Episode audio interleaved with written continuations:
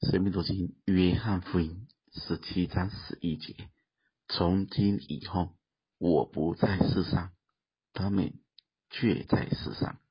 我往你那里去，圣父啊，求你因你所赐给我的名保守他们，叫他们合而为一，像我们一样。主要离开这世上，并清楚的让门徒们知道。他是往父那里去，离开世上，当然肉身就要经过死亡。但在这段经文中，我们读不出有死亡的味道，读不出绝望跟悲剧，反倒是充满了喜乐、盼望与荣耀。因为主的里面没有死亡，当然就没有死亡的味道。主的里面充满神，当然就显出神的荣耀。大家有陪伴过即将离世的人吗？人里面如果没有得着看见，是胜不过死亡的威胁，更放不下世上所挂虑的人事物。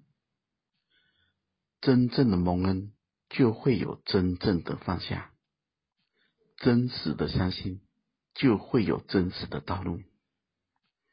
大家可以想看看，如果今天我必须面临死亡，离开世上，我里面有真实的心，有这样的把握，知道我往父那里去吗？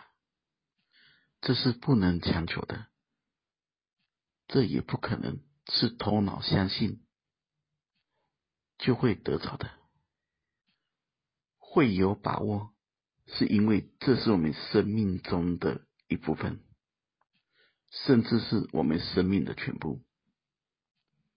再讲白话一点，我们怕不怕死？怕。如果有神，为什么我们还会怕？不怕。如果我们跟神不熟，为什么我们可以不怕？主是一直重复的提醒。他要往父那里去。对主而言，这不是设定目标，不是清楚方向，甚至不是我要这样行，而是这就是主里面所有的情况。大家再回头想十六章二十八节的话：“我从父出来，到了世界，我又离开世界，往父那里去。”十六章三十二节的话，看哪，时候将到，且是已经到了。你们要分散，各归自己的地方去，留下我独自一人。其实我不是独自一人，因为有父与我同在。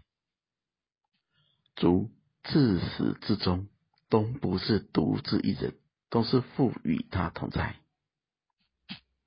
因着有这样的事实。离开这世上，就成为一个很真实的精神的事。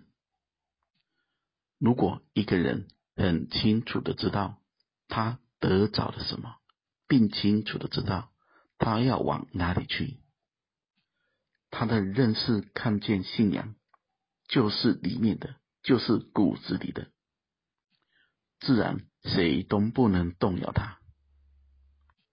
这就是我们的信仰，骨子里的信仰。愿神赐福大家。